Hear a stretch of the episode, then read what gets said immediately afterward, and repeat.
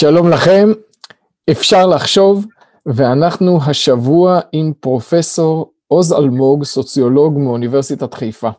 שלום לך, פרופסור אלמוג. שלום, שלום. אתה כותב הרבה על החברה הישראלית, על האקדמיה, הוצאת יחד עם רעייתך באחרונה ספר מעניין ומאתגר מאוד, כל שקרי האקדמיה, ואנחנו בעזרת השם נדבר גם עליו. אבל הייתי רוצה אולי להתחיל איתך מהדיסציפלינה, מתחום המחקר האקדמי שלך, והוא סוציולוגיה. ואני רחוק מלהיות מומחה בתחום הזה, אבל כהדיוט אני מתעניין בו מאוד, ואני רוצה אולי לשאול אותך שאלה עקרונית אה, שמעסיקה ומטרידה אותי, אני שוב כחובב, אני, כשאני מסתכל קורא, מעיין בספריהם של הסוציולוגים הגדולים ממייסדי התחום, ודאי אנשים כמו טוקוויל ודורקהיים ומקס ובר, אנשים מלפני 100-150 שנה, אלה אנשים שכתביהם מעוררים בך התפעלות. הם אומרים דברים גדולים ומשמעותיים על טבע האדם. אפילו כשאני קורא סוציולוגים גדולים מלפני 50-60 שנה, אנשים כמו פיטר ברגר, רוברט ניסבט, אלה אנשים שאומרים דברים משמעותיים על האדם ועל החברה וגורמים לך להרהר בדבריהם, בין אם אתה מסכים ובין אם לא. ואני אומר בעדינות שאני לא מקבל את התחושה הזאת כשאני מעיין בדברים שנכתבים היום במיינסטרים האקדמי של הסוציולוגיה.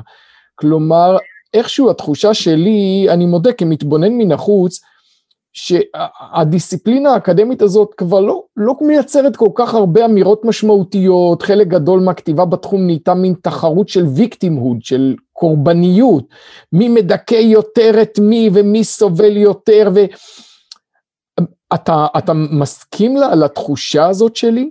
כן, לצערי אני מסכים. תראה, הסוציולוגיה עברה פעמיים abuse. פעם אחת, כאשר אימצנו את הגישה הכמותנית הסטטיסטית האמריקאית, שבגדול זה היה תהליך מאוד חיובי. זאת אומרת, הגיעו פה, ב, אני מדבר עכשיו, בוא נדבר על הישראלים כרגע, על הארץ, למרות שזה עולמי. אמ, התאהבו בסטטיסטיקה, הסטטיסטיקה פתאום יכלה לתת משהו יותר מדעי למקצוע הזה, אפשר לעשות סקרים, אפשר לראות מספרים, אפשר לראות גרפים, זה, זה יותר מדויק, זה יותר דומה למדעים מדויקים אחרים, ויש לזה, ברור שיש לזה ערך. הבעיה היא כשאתה הולך, קודם כל, אתה נשבע בסטטיסטיקה, אתה נשאר בקליפה החיצונית. הסוציולוגים שאתה דיברת עליהם, היה להם גם איזשהו, איזשהו עומק, ניסו לתת פרשנות, ניסו להבין מבפנים. אנשים שמתעסקים בסטטיסטיקה, הרבה מהם נשארים ברמת המספרים. וכבר אמר פעם אחד הסוציולוג, נדמה לי שסמי סמוך אמר פעם, המחקרים שלנו נראים כך שאם תחליף את השמות, הסטטיסטיקה תחליף את השמות של המושא המחקר, אף אחד לא ירגיש. וזה דבר אחד. הדבר השני, התהליך הנוסף היה כמובן הכניסה של הסוציולוגיה, נקרא לזה, או ההשפעה המרקסיסטית, תיאוריות הקונפליקט. יש לזה ערך רב. בראשית הדרך, מכיוון שאתה תמיד רוצה להתעניין מאחורי הקלעים. יש בזה קסם גם. החברה, יש גם כוחות שמושכים בחוטים, בין שמדובר בגברים שמשפיעים על נשים, או בקבוצות אליטה ששולטות בחברה. זה דבר מאוד חשוב להבין את זה, שהמציאות היא לא כפי שאנשים רואים אותה ביום-יום. אבל בשלב מסוים הקסם הזה השתלט על, על, על, על, על החוקרים, והפרשנות הפכה להיות צפויה וחד-ממדית. כאשר אתה רואה בחברה אך ורק מנגנון של שליטה של קבוצה פריבילגית, הגמונית, איך שאתה רוצה לקרוא לזה, ואתה לא רואה את כל הגורמים האחרים, הממד הפונקציונלי, הצד ההרמוני, אז, אז אתה מחמיץ. הסוציולוגיה הפכה לחד-ממדית, לצפויה, ואולי עוד דבר אחד, החשש, בעקבות מלחמת העולם השנייה, וזה התפתח עוד ועוד עוד, עוד, עוד עם השנים, החשש לדבר על נושא של תרבות, על נושא של מנטליות, מנטליטה. בואו לא, בוא לא נדבר על השונה. ברגע שאנחנו מדברים על השונה, אנחנו כביכול נכנסים לאזור מסוכן, בואו לא ניכנס לאזור המסוכן הזה, אבל ברגע שהסוציולוגים אמרו, אנחנו לא מדברים על, על השונה, הם איבדו את היכולת האמיתית לנתח. ובאמת אצלנו, קודם כל שים לב שכמעט אין אנתרופולוגים בישראל. זה מקצוע שמאוד מאוד ירד, וכל הצד הפרשני של תרבות, ההבדלים התרבותיים, ההבדלים בסגנון החיים וכל, פשוט נעלמו.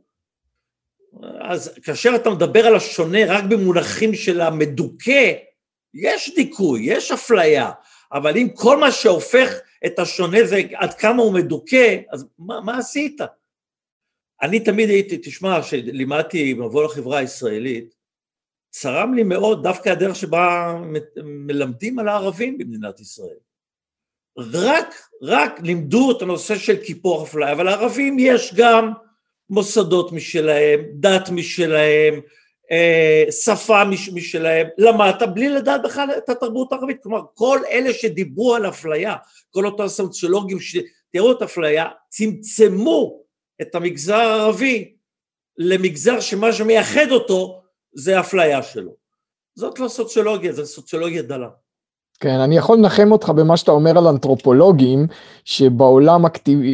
הכתיבה האנתרופולוגית היום עברה פחות או יותר את אותם תהליכים מדללים ומדלדלים, כמו, כמו הסוציולוגיה. גם אם היה לנו פה יותר אנתרופולוגים, אני לא בטוח שזה היה עוזר, הם היום כותבים נכון. פחות או יותר על אותם דברים, ואתה יודע, אני, אני פוגש סטודנטים לסוציולוגיה, יש להם לפעמים מין תחושת יוהרה כזאת, כאילו הם היחידים שפיצחו את המטריקס. כאילו כולנו שבויים באיזה אשליה שהחברה מתפקדת, יעילה, פונקציונלית, שיש בה שותפות, והם היחידים שרואים מה מאחורי הקלעים, וכשאתה בעצם שומע אחר כך מה בפיהם, תחושת היוהרה הזאת כל כך לא מוצדקת מבחינה אינטלקטואלית, כי כמו שאתה אומר, הם מביאים לך נוסחה מאוד צפויה. אחרי שאתה ממתין לשמוע מה ההפתעה הגדולה שחשפתם, א' מדכא את ב', וב' מדכא את ב' אחד, וב' אחד מדכא את ב' אחד אלפא, וכן הלאה וכן הלאה. בדיוק. זה, זה, זה, כל כך... זה, זה, זה כל כך חד-ממדי, זאת אומרת, תראה, למה הרבה מהם נאחזים? הרבה מאוד, אתה רואה בשדה הזה מלא, מלא בינוניים. הסטטיסטיקה אנחנו מבינים, אתה צריך שיהיה לך עוזר מחקר או עוזרת מחקר, אתה צריך שיהיה לך מחשב, ואתה מנפק, עושה את מטחנת הבשר הזה, תמיד יהיה לך איזה מאמר, תשים מספר, אז גם בינוניים נכנסים. פרשנות יצירתית, אתה צריך להיות אדם שער, שער רוח, אז זה הביא מלא בינוניים, אגב, קח בחשבון שהרבה מהם, בגלל שהם הנפיקו מלא מאמרים, שאין בהם שום ערך, אבל הכמות הייתה גדולה, אז הם מיד התקדמו והביאו אחריהם גם את כל הבינונים הסטטיסטיים. כנ"ל לגבי הנושא של תיאוריות הקונפליקט. כאשר אין לך מה לחדש, אז אתה נתפס, בוא נהיה לחידוש הזה של, של, של, של הדיכוי כביכול. זה, תראו, תדעו לכם, אתם לא רואים, למעשה, אתה לא רואה, אתה לא מביא איזה חידוש, כי אתה משנן, כמו טורקי, את כל אותם אה, אה, הרבנים שלך במדע ומשתמש באותם מושגים בדיוק, זה, זה ממש סוציולוגיה עדרית. עדרית עם תחושה חתרנית. האנשים האלה מרגישים שהם עושים משהו חתרני, כשבעצם הם רק ממשיכים באותו תלם מיינסטרימי של הדיסציפלינה שלהם. לגמרי. וגם, אני... וגם, וגם אל תשכח עוד דבר אחד, שהוא לא פחות ואולי יותר חמור בעיניי. כשאני באתי לסוציולוגיה, הגעתי מאהבת האדם והחברה. מאמפתיה, מדוע אתה נמשך למקצוע הזה? אתה נמשך כי אתה אוהב אנשים, כי, כי אנשים אה, אה, אה, מרתקים אותך. יש משהו נפלא במין האנושי. נכון שצריך גם לפצח את הרוע, שבסך הכל טבע אדם טוב מיסודו, ובכל מקרה, זה, זה, כשאתה חוקר, אתה מקדם את הטוב החברתי. פתאום הפכנו למדע שמפיץ בעצם כל כך רואה באופן חד-ממדי שמפיץ רוע, מרגיל את הסטודנטים, אני רואה דורות על דורות של סטודנטים שלמדו, עזוב את מדינת ישראל, איך לתעב את החברה שנמצאים בתוכה. זה מאוד לא בריא לחוקר. הבט, יש שתי הטיות לחוקר, או שהוא יותר מדי מאוהב במושא המחקר שלו, או שהוא ממש מתעב את מושא. שתיהן הטיות, אבל בעיניי יותר גרוע התיעוב. מי שמגיע עם אמפתיה יכול לראות גם את הצדדים השונים. הרגש הרע, הרגש השלילי, הוא רע מאוד למחקר. וזאת הסיבה שאתה קורא את המאמרים שלהם. אין, אין, אתה הזכרת את פיטר ברגר למשל, אתה רואה מאמרים, אין מהם חיוך. מאמר סוציולוגי ואנתרופולוגי שאין בו חיוך, חיוך של, של אמפתיה, הוא גם משעמם. זה כתב אשמה, הם הפכו למדע של תוכחה. זה ברמה המקצועית, עזוב כרגע את העניין של הפוליטיזציה השתלטה על כל התחום וכדומה, זה פשוט לא, לא, לא מעניין. וכשאתה רואה אנשים כותבים טוב על החברה, בדרך כלל זה אנשים שיש להם חיוך. מי, מי יכול לתפוס את החברה? קריקטוריסטים, סופרים, משוררים, אנשי, אנשי, אנשי, אנשי קולנוע. אתה מסתכל, היצירות שבהם יש את הסוציולוגים הטבעיים הטובים ביותר, הם אלה שיש להם חיוך, אבל לא, לא חיוך ציני, חיוך אמפתי. כן, אני כרב, אני מזדהה עם מה שאתה אומר שיש בעולם גם דיכוי, אבל שזה לא הנקודה המניעה וזה לא עמוד השדרה. בפרשת בראשית יש שני פסוקים. יש פסוק שאומר ואלישך תשוקתך והוא ימשול בך. יש כוח, יש ויש כוחנות. אבל יש פסוק קודם לו וחשוב ממנו, והוא אומר על כן יעזוב איש את אביו ואת אמו ודבק באשתו והיו לבשר אחד. וזה הפסוק המכונן, מי שרואה ביחסי גברים ונשים רק כוח, רק והוא ימשול בך, מחמיץ משהו עמוק מאוד. מה שאמרת על סופרים, זה מאוד נכון בעיניי, אתה רואה את ה, למשל את הספרים הראשונים של עמוס עוז, שיש בהם הרבה ביקורת על החברה הקיבוצית, הוא יושב בקיבוץ חולדה, ויש לו הרבה ביקורת, והם לא כל כך אהבו את הספרים שלו, אבל זה נכתב באהבה. הוא לא בן אדם שבא מבחוץ ואומר איזה חברה רקובה, איזה חברה, הוא בן אדם שבא מבפנים ואומר זאת חברה מתפקדת, זאת חברה טובה, אבל בואו אני אעיר לכם כמה, כמה פינות שאולי כדאי לנקות. זה כמובן משהו אחר לגמרי, ואני אומר את מקצת שבחך בפניך, שאתה כותב הרבה שנים על החברה הישראלית, דברים משמעותיים ומעניינים ביותר, ובכתיבה שלך מזהים את זה, שאתה כותב דברים שהם לא ערבים לכל חך, אבל אני תמיד מזהה שהם נכתבים מתוך אהבה, אתה לא מהאו"ם ואתה לא מבחוץ, ואתה בשר מבשרה של, ה, של החברה הזאת, ומבפנים יש לך דברים אה, להגיד שהם לא תמיד נעימים, זה בסדר גמור. תודה. תראה, אני שוב אומר, הם פשוט, אה, אני אומר, באופן כללי, המקצוע שלנו נהרס. פשוט נהרס. אני אגיד לך את האמת, אני לא מגיע לכנסים. האמת, אני גם לא מוזמן כבר יותר. אני כבר מזמן תויגתי כאויב, כי אני לא שייך לקליקה, לא, לא שייך למועדון, המועדון ש, ש, ש, שמנאץ. אני שוב אומר, זה בכלל לא קשור אפילו עם הזדהות שלך ורצון שלך לקדם משהו. אני חושב שיש ערך רב באני לחשוף גם את הרשע, את הרוע, את המניפולציה, חד משמעית, זה דבר, זה שליחות שלנו. אבל, אבל בסופ, בסופו של דבר, הם, הם, גם הכתיבה לא טובה. פשוט כתיבה, כתיבה לא, לא, לא, לא, לא טובה, והיא היא, היא, היא מוטה, אה, ואנשים, אין, אין להם כבר עין חדש. אני מסתכל מי הם האנשים שבאמת אני אוהב לקרוא אותם, אני לא יכול להצביע לך על כמעט בן אדם אחד מהתחום שלי, שאני קורא אותו ו- ונהנה, ו- ו- ואני חושב, אם הייתי היום חוקר צעיר, זה מה שהייתי רוצה להיות. מי, מי אתה כן קורא היום ונהנה? לאו דווקא מהתחום שלך. תשמע, קודם כל, בוא, אתה יודע, צריך לומר את האמת, חוקרים, הם קוראים את מה שהם נחוץ להם, זה כמו למחקר, למחקר שלהם, זה כמו שאתה קורא דברים שקשורים ל... ל, ל נניח מחקרי ההלכה שלך, דברים שהם רלוונטיים לסוגיה שבה אתה עוסק. אז עכשיו, כשהתעסקתי באקדמיה, אז אה, קראתי מסה שקשורה לנושא הזה, והיו טובים מאוד, תשמע, אני... זה, זה, זה מאות, מאות, מאות ספרים, יש מאמרים, מאמרים נפלאים. אה, אבל אני חייב לומר, את ההנאה האנתרופולוגית-סוציולוגית שלי אני שואב בעיקר מסרטים, סרטי תעודה, וספרים שעוסקים בתופעות שונות. אני כבר הרבה זמן, ממש המון זמן, לא יכול אפילו לחשוב כמה, לא קראתי מחקר סוציולוגי טוב, שאמרתי לעצמי, וואו, יש פה משהו ברמה, משהו שפקח את עיניי, ממש לא. רוב המחקרים ש, ש, שאני קורא, כמעט אומר, גם צפויים. הדבר האחרון שאתה רוצה ממחקר זה שזה שהכל, או שזה טריוויאלי, שעושים את כל הסטטיסטיקה וכל הדברים, ואתה אומר בסוף, בטן ליין הוא כלום. עברת עשרה עמודים, כל מיני טבלאות, והוכחת את המובן מאליו, או שזה כתוב כבר מהפסקה הראשונה, אתה יודע, היום אתה יכול לראות מהפסקה הראשונה לאיזה כיוון זה מוביל אותך, מהמילים שמשתמשים, אפילו יצירתי מבחינת המילים, האמת רובם לא יודעים לכתוב. אל תשכח שכאשר אתה עושה סטטיסטיקה, אתה גם לא צריך לכתוב. אנשים לא יודעים, אני מדבר מורחים מאחורי הקלעים, איך האנשים האלה שנושאים את התואר פרופסור, איך הם כותבים? אתה לא תאמין שתראה את זה. זה, למה? אני למה? לצערי לפעמים קורא את זה, אני נתקל בזה. כי הם יכולים לפרסם, קודם כל הם לא נמדדים בקריאה של הציבור. תגיד אתה, אתה מכיר ספר שנוצר פה על ידי מישהו בסוציולוגיה שהפך לרב מכר? חוץ מהספר האחרון שלנו, וזה, ואני לא אומר את זה בגאווה...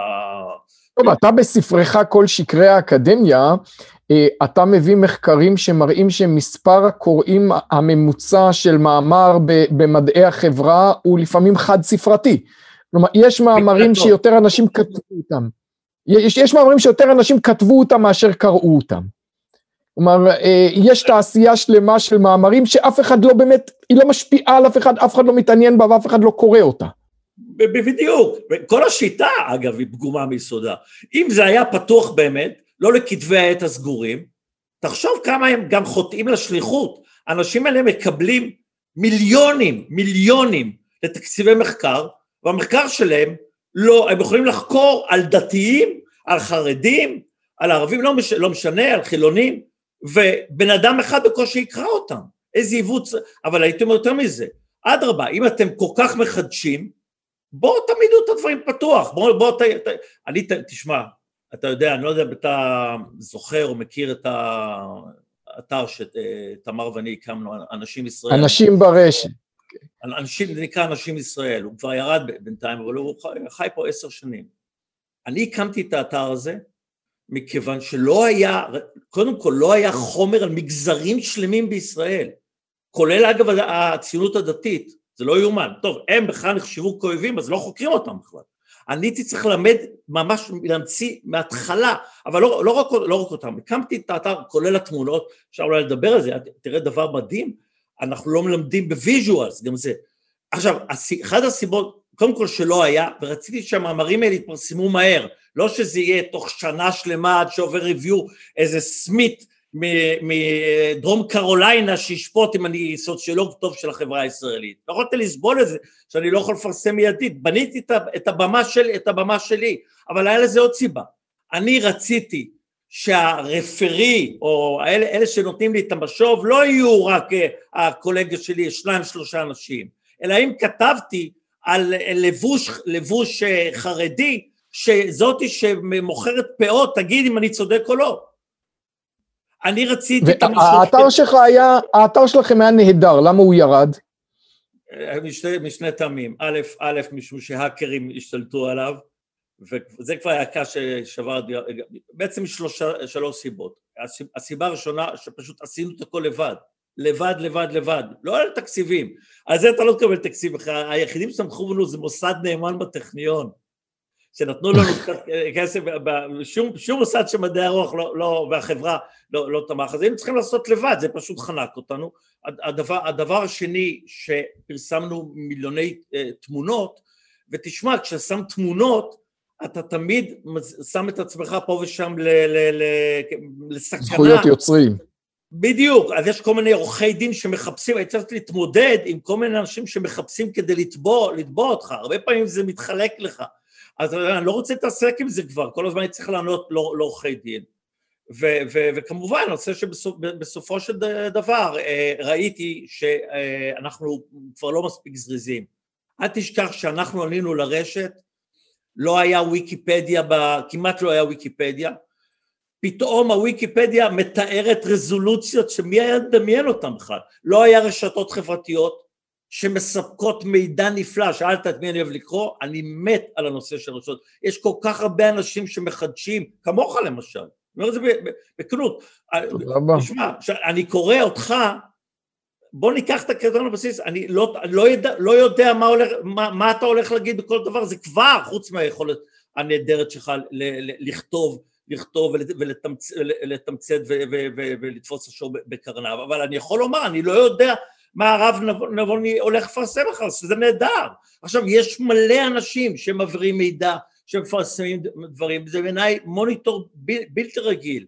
אז, אז בכלל, אה, גם, גם חוקרים צריך לומר, שדות שבעבר לא היו, כמעט לא נחקרו, אם אנחנו, אני הראשון שפרסמתי מידע על המגזר הרוסי, על המגזר האתיופי, כולל מנהגים שלהם, מנהגי מנהגים, הייתי פונה לרב, לקייסים, אה, כל, אה, הראשון שפרסם מידע, אתה יודע על מה? לא תאמין, על המגזר החילוני, שלא נתפס בכלל כמגזר, הוא לא מגזר, כל האחרים הם מגזרים.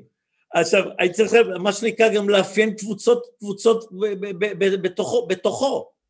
אז, אבל היום, עם הזמן, ככל שהמהפכת התקשורת התקדמה, יש עניין הולך וגדל גם במגזרים, בתרבויות משנה, החברה נעשית יותר דמוקרטית, העניין גובר, יותר אנשים, כלי תקשורת, מסקרים את הממדים התרבותיים, ולכן השליחות שלנו, של תמר ושלי, הבנו שהיא פחות או יותר אה, הסתיימה.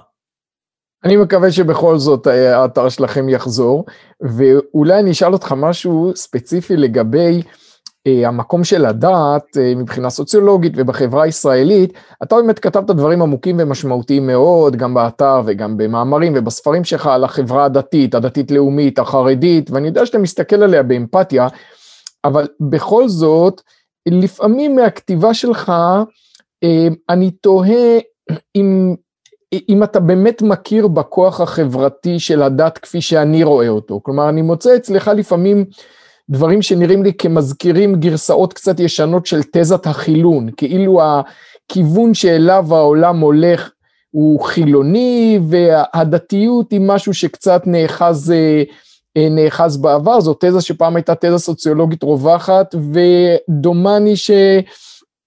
שגדולי הסוציולוגים כבר, פיטר ברבר חזר בו מהניסוח שלו לתזת החילון בזמנו. אה, אני, אני תוהה מה באמת עמדתך בשאלה הזאת. לא, לא, אני לא חושב שזו תזה ישנה, בדיוק הפוך. העולם נעשה חילוני יותר. גם סטטיסטית הוא נעשה חילוני, חילוני יותר. אנשים, רוב האנשים בעולם הם לא אתאיסטים, אה, הם מסורתיים ויש להם, ב, ב, ב, גם, תראי גם השאלה איך אתה מגדיר דת, דת ממוסדת, יש אמונות, אפשר גם להגדיר ניו אייג' כדת, זה הספקטרום רחב, המטאפיזיקה, המיסטיקה, היא בוודאי לא נעלמה וגם לא, לא, לא, לא, לא תעלם, אבל לדעת, אנשים היום יותר ביקורתיים, יותר מבינים את השורשים הסוציולוגיים והפסיכולוגיים הפנימיים, את מקור הדתות, ואל תשכח שקיימת התנגשות הולכת וגדלה בין ערכים פלורליסטיים של חופש, של זכויות, אני לא מדבר על הפרוגרסיביים שלקחו את זה לקצה, לבין, לבין העמדות הבסיסיות של הדת הממוסדת השמרנית. אנחנו יודעים סטטיסטית, אם אתה משווה את זה בקנה מידה רחב לאורך ההיסטוריה, החברה האנושית בהחלט מתחלנת. אגב, גם בישראל, גם בישראל בסופו, בסופו של דבר דמוגרפית, אל תשכח, המגזרים הדתיים גדלים יותר. זה נכון.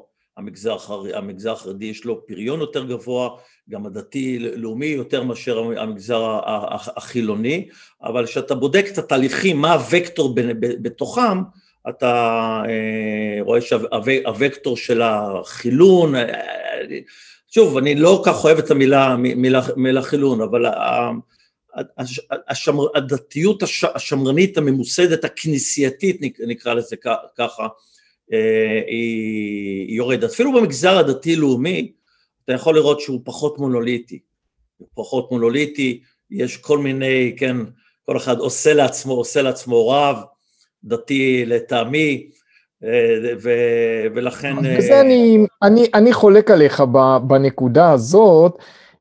יש לי בבית ספר של פרופסור אריק קאופמן מאנגליה, שנקרא Shoulder Religious Inherit the Earth. האם הדתיים ירשו את הארץ? והתשובה שלו היא כן, הוא אתאיסט, הוא כותב את זה בעמוד הראשון של ספרו, אבל הוא אומר, אני עושה חשבון אחד ועוד אחד, והוא אומר, תראה, אה, לפני 70 שנה היה נראה שהעולם המוסלמי הולך לעבור תהליך חילון. מסתבר שטעינו בזה לגמרי, והעולם המוסלמי היום הרבה יותר דתי ממה שהוא היה לפני 70 שנה. הגיבורים שלו זה כבר לא נאצר, ולא, כן, לא, אנשים שהם. זה טעות, איזה... טעות, זה טעות מאוד מאוד, מאוד מאוד רווחת, ואני אגיד לך גם למה. קודם כל צריך להבין מהיכן מקור דתיות. יש, יש דתיות פונדמנטליסטית, שמאפיינת מאוד את החברה הערבית המוסלמית, אבל לא רק אגב, גם, גם אצלנו, והיא תגובת בהלה לתהליך החילון. ככל שהחברה יותר מתחלנת, מה זה פונדמנטליזם? זה אנשים שנבהלים מהשינוי הזה וחוזרים לשורשים, נאחזים בבסיס. זו תגובה של בהלה וזו תגובה של שינוי חיכוכי. אגב, זה דבר דומה, וגם כאן אנחנו חלוקים כמובן, על נושא של התגברות הלאומיות. הלאומיות נגרסת, בניגוד למה שאנשים חושבים. יש עלייה בלאומנות בכל העולם כרגע כתגובת בהלה לגלובליזציה. אנשים נבהלים מהתהליך הזה, זה מאיים עליהם, זה מאיים על המובן מאליו, ולכן בשלב הראשון אתה יכול לראות, זה מטעה. זה מאוד מטעה, וגם הוא, אה, אה, לא הוא לעשות היחידי שטעה בכך, הוא לא מבין את, ה, את, ה, את הדינמיקה. בסופו של דבר, אגב, כשאתה מסתכל גם בנושא של גלובליזציה מול לאומנות, פשוט התופעות האלה הן רגשיות מאוד, ולכן אנשים שמים לב, לב אליהן. בסופו של דבר, דה פקטו, אנשים נעשו יותר ניידים, יותר גלובליים. אם אתה, אם בן אדם היום צופה בטלוויזיה או באינטרנט במסרים, בגירויים שהם יותר אוניברסליים, דה פקטו הוא פחות ישראלי, איטלקי, צרפתי או לא משנה מה. אם הוא יותר... אה, סמואל הנטינגטון טען הרי אה, שאתה טועה בזה, הוא לא טען את זה כלפיך, הוא אמר חשבנו שאם חבורה של מוסלמים לובשים ג'ינס, זה אומר שהם יהיו גלובליים ולא מוסלמים, ואז הם, לא, ראינו שהם לובשים ג'ינס, שומעים ביטלס, שותים קפה אמריקאי וקוקה קולה, ואז עולים על מטוס ומרסקים אותו למגדלי לא, התאומים. זה לא הם, זה כל אותם אנשים שלא הצליחו להשתלב.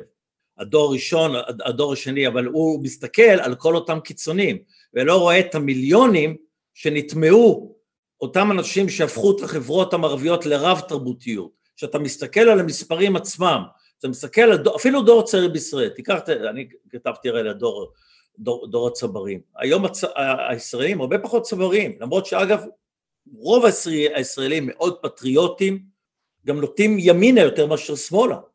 אבל באורחות חייהם, באורחות חייהם, בסגנון חייהם, הם יותר דומים לבני שכבתם באירופה, בארצות הברית, ופחות ייחודיים בכל, בכל פרמטר שתיקח,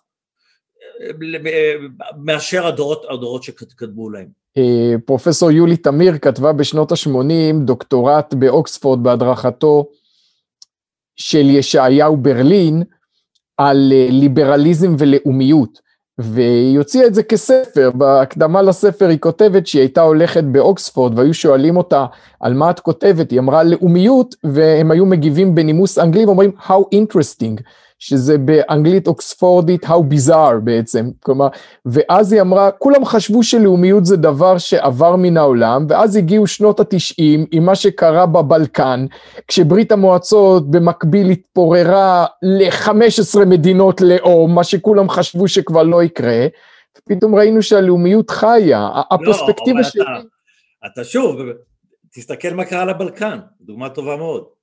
הפרץ של הלאומיות היה משום שהלאומיות שלהם הוחנקה, זה הייתה, היו אספירציות שנים שהם רצו לממש, ומרגע שהם מימשו את זה הם עברו לשלב גלובלי. עכשיו יש תנועה בין, בין, בין, בין הגבולות, אני אמחיש לך על זה בדבר, אני חולה ספורט, מתבייש להגיד לך כמה אני, כמה אני צופה במשחקי ספורט. בעבר הייתי, אהדתי את מכבי חיפה, לוקאלי, וכמובן נבחרת ישראל, זה תמיד מאוד. אבל היום, הרבה, כבר הרבה, הרבה שנים, אני, יש לי זהות של אוהד ממוקפת, אני אוהד גם את ברצלונה, ואני לא יודעת מי יותר, ואני לא היחיד. היום אוהד כדורגל ש... רגיל במדינת ישראל, יש לו, יש לו כבר שתי קבוצות, יש לו שתי נאמנויות. זה גלובליזציה. למה? מסיבה מאוד פשוטה, כי הוא רואה את המשחקים של הקבוצה הנוספת שלו, הממוקפת שלו, כל הזמן בשידורים חיים. הוא לא הולך רק לכדורגל הפנימי, ולכן הוא נעשה גלובלי באופן בל, בלתי נמנע. הסיפור של התרבות, הבית, יש נוסחה מאוד פשוטה של מה, מה, מה, מה, מה זו תרבות. תרבות זה דבק שנוצר כתוצאה מהמרחק התקשורתי בין אנשים. המרחק הזה, התקשורת היא זו שיוצקת בהם את הגירויים. ככל שהתקשורת מאפשרת גירויים רחוקים יותר, התרבות היא בגבולות רחבים יותר. זה, אז זה אני, אני, אני, אה, באמת הפרספקטיבה שלי כאן שונה, כי אני לא חושב ששאלת התרבות היא השאלה המכריעה. כמו בנוגע לשאלה הדתית, כיוון שאני חווה את הקשר עם אלוקים כקשר אינטימי, זה בעיניי כוח חי שלא נגזר מדפוסים חיצוניים כמו יחסי תרבות, ולכן הוא בעיניי נצחי, תמיד אנשים ירגישו אותו, כך גם בעיניי לגבי זיקה לאומית, היא מתבטאת גם בתרבות, באהדת כדורגל, אבל זה בעיניי היבט שטחי, הדברים שבאמת אה, קיבלנו מאבותינו ושהם חלק מהתודעה הלאומית שלנו, הם בעיניי עמוקים הרבה יותר משאלת סגנון הלבוש, אה, מוזיקה, אהדה, והם הם לא, אה, הם לא יישחקו כל כך מהר. אבל אתה יודע, לקראת סיום הייתי רוצה לשאול אותך שאלה ספציפית. אה, מה אתה חושב על ההתנהלות של החברה הישראלית בתקופת הקורונה? עם זה אולי נסיים. מזעזע, פשוט מזעזע. אה, אני חייב להגיד לך בכנות חיים, שתשמע, ידעתי שיש בעיות של משילות, ידעתי שהנוחיות היא דבר, אתה מכיר בוודאי את הספר הקודם של תמר ושלי על דור ה-Y, ויש לנו פרק שלם על הנושא של אה, תרבות האני, וכמובן, אה, זה, זו, זו תמונה קשה. תשמע, אני מסתובב, אני עברתי לתל אביב כדי להיות בקרבה לילדים והנכדים שלי בזמן הקורונה, דירה שכורה. פשוט מסתובב, אתה מסתובב ברחובות ואתה פשוט רואה, בבית שלי, תשמע, אני גר בצפון תל אביב עכשיו, בדירה שכורה. לבית, גרים פה אנשים משכילים, אנשים שעם רווחה כלכלית, הם נכנסים לדירה בלי, בלי מסכות בכלל. יש פה, יש פה רישול נוראי, אנוכיות שהיא הרבה יותר, פתאום אתה רואה את זה בעיניים. אתה רואה את המגזרים, אתה רואה את המגזר הערבי, אתה רואה את המגזר החרדי ואתה מבין את ה... את ה, את ה תראה, אני גם רואה את הצד השני. אני רואה גם את התהליכים האינטגרטיביים שהקורונה מביאה. בהחלט, אני, צריך לראות גם את ה...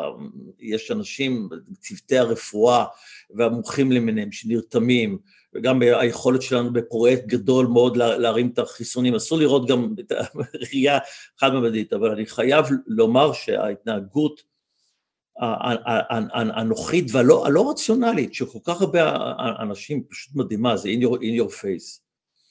ו... אני, לא, אני, אני מסכים איתך, אני רואה את זה לא כתבוסה, אלא כאתגר. אני חושב שאנחנו עומדים בשעה קשה לחברה הישראלית, ואנחנו צריכים, אה, אני רואה, מהפרספקטיבה שלי, אני רואה את עצמי חייב לנסות לשקם אותה. אני רוצה להגיד לך משהו, לשון, אם מתקרבים לסם לסידור, משהו למגזר הדתי-לאומי. קודם כל, אני מבית, מבית של בני עקיבא כמובן. גם אבי וגם אמי באים מכל משפחתי, מהחברה הדתית. אבי אה, הניח תפילין בשייטת 13 עד גיל 21, ויש לי חיבה, חיבה, חיבה עמוקה לחברה הזאת, וחלק גדול מהחיבה זה לא, לא, לא רק בגלל הנושא של, של הרקע האישי, אלא כי יש משהו מהמינרלים הישנים שנשארו בה. אני אומר לך את זה בכאב, החברה החילונית, אני אישית, ואני מדבר עכשיו לא רק סוציולוג, לא כאדם, חש כזר במגזרו.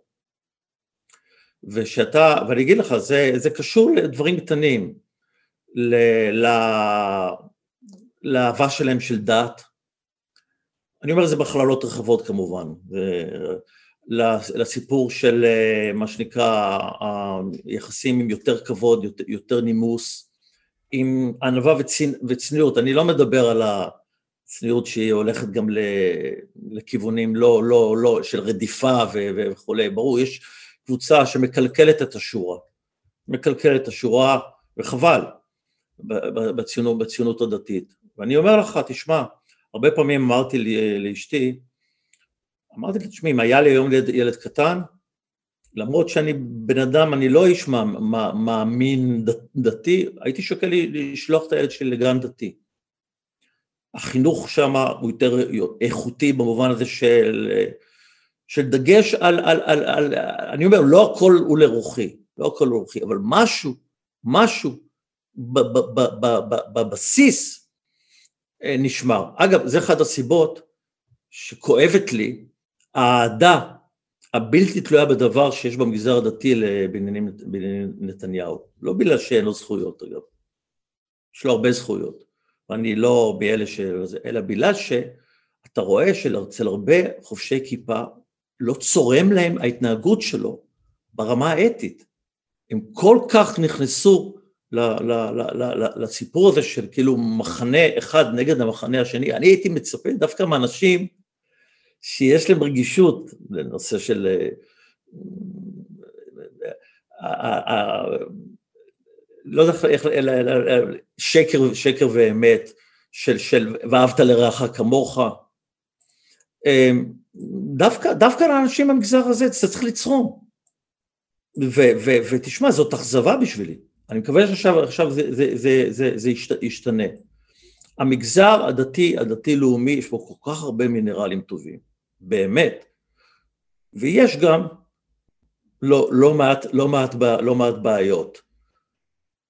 זה... אז יש לי, היה לי, היה לי מה להשיב, אבל בוא נשאיר, נשאיר את דבריך כך, כי זה נאמנים פצעי אוהב, וזה גם בעיניי, הדברים שאמרת הם מופת לחשיבה סוציולוגית שיוצאת מהכללי והעקרוני והמופשט וה, אה, והאנליטי, ומגיעה בסוף, אה, בסוף גם אל הקונקרטי, אז אה, העמדת פה טיעון מוצק לתלפיות, אפשר לקבל אותו, אפשר לחלוק עליו, אבל אמרת משהו משמעותי, ו- וזה כל כך מרענן לשמוע מישהו שאומר משהו משמעותי, בוא נותיר את הדברים כמו שהם. אני רק ברמה אישית, אני רואה בהרב חיים נבון, מי, למרות שיש לנו פער בתפיסות העולם עמוק, אנחנו יודעים את הדברים, בין שיח, בין משפחה, ו- ואדם ש- ש- שנעים לי, מעניין לי, מעניין לי כאינטלקטואל, כאינטלקטואל, אה, לקרוא, לקרוא ולשמוע אותו. יש, יש בזה משהו מאוד מאוד סמלי בעיניי, ו- ו- ולא במקרה רב מצא לנכון לקרוא את ספרנו כל שקרי האקדמיה וגם להגיב עליו, בינתיים לא ראיתי כל כך אה, רבנים מהתחום הסוציולוגי שיקחו אפילו את זה, אנחנו בשבילנו אה, זה. לכן, אני אומר, אני אומר, ההבדל בינינו, הפער בינינו, יחד עם הקרבה הגדולה והיא עצומה, אני מרגיש שבאמת יש בינינו קרבה גדולה, גדולה מאוד. אז אני מאוד מודה לך על זה, הדברים האלה כשהם באים מאיש מעלה כמוך הם מאוד מרגשים אותי. ואנחנו בעזרת השם אז נשמר את אה, ערוץ הקשר הזה. זה היה לי לכבוד וגם לעונג לארח אותך כאן בפודקאסט, בהסכת שלנו, אפשר לחשוב. תודה לך, פרופסור עוז אלמוג. תודה לך, תודה.